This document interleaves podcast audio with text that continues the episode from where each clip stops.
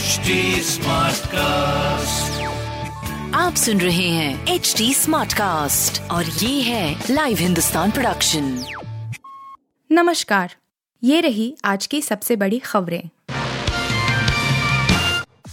अशोक गहलोत की गलती का शशि थरूर को मिलेगा फ़ायदा पवन बंसल भी रेस में। अशोक गहलोत के लिए राजस्थान के सीएम के पद का मोह करना भारी पड़ता दिख रहा है। कांग्रेस चुनाव समिति के चेयरमैन मधुसूदन मिस्त्री ने मंगलवार को कहा कि उन्हें जानकारी नहीं है कि अशोक गहलोत अध्यक्ष पद के लिए नामांकन करेंगे या नहीं। इससे साफ़ है कि अशोक गहलोत को अध्यक्ष बनाने पर अब हाईकमान विचार नहीं कर रहा है।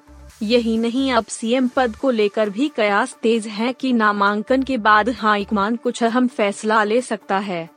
ऐसे में यह कहा जाए कि गहलोत की गलती का फ़ायदा शशि थरूर को मिल सकता है तो कुछ गलत नहीं होगा। कुत्ते घुमाने वालों को भी लेंगे क्या? करीबी को तोड़ने पर ठाकरे का तंज।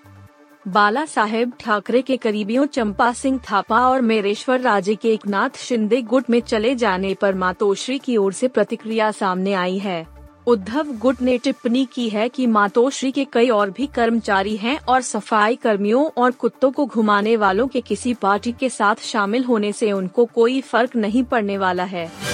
दादा साहब फाल्के अवार्ड, आशा पारेख को मिलेगा सिनेमा का सर्वोच्च सम्मान। केंद्रीय सूचना और प्रसारण मंत्री अनुराग ठाकुर ने मंगलवार को कहा कि दिग्गज अभिनेत्री आशा पारेख को 2020 के दादा साहब फाल्के पुरस्कार से सम्मानित किया जाएगा। बता दें कि दादा साहब फाल्के पुरस्कार को भारतीय सिनेमा के क्षेत्र में सर्वोच्च सम्मान माना जाता है। भारतीय सिनेमा जगत आज जिस मुकाम पर है, इसे वहाँ तक लाने में आशा पारेख का बहुत बड़ा योगदान रहा है। सर्वे विवाद के बीच मदरसे के इन छात्रों को सम्मानित करेगी योगी सरकार। यूपी में चल रहे सर्वे विवाद के बीच योगी सरकार मदरसा के प्रतिभाशाली बच्चों को सम्मानित करेगी। अल्पसंख्यक कल्याण मंत्री धर्मपाल सिंह ने कहा कि मदरसे के कुछ प्रतिभाशाली बच्चे जिन्होंने एन नीट परीक्षा उत्तीर्ण की है, उन्हें सम्मानित किया जाए ताकि अन्य बच्चों में उच्च शिक्षा के प्रति जागरूकता उत्पन्न हो और मदरसों के बच्चों में आगे बढ़ने व पढ़ने की प्रेरणा जगाई जा सके। लैपटॉप की जगह डिलीवर हुआ घड़ी साबुन, शिकायत पर कंपनी बोली सॉरी। ई कॉमर्स वेबसाइट से शॉपिंग करने पर एक ग्राहक के साथ फिर खेल हो गया है। इस शख्स ने ऑनलाइन लैपटॉप मंगवाया था, लेकिन डिलीवर हुई घड़ी साबुन की टिकिया। इतना ही नहीं, जब उन्होंने कंपनी से इसकी शिकायत की तो उन्हें नो रिटर्न पॉलिसी का हवाला देकर कोई भी एक्शन लेने से इनकार कर दिया गया। ध्यान रहे कि ऑनलाइन शॉपिंग पर धोखाधड़ी के मामले पहले भी कई बार सामने आ चुके हैं।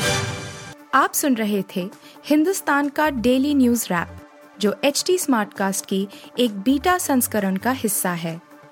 आप हमें फेसबुक ट्विटर और इंस्टाग्राम पे एट एच टी या podcasts@hindustantimes.com पर ईमेल के द्वारा सुझाव दे सकते हैं।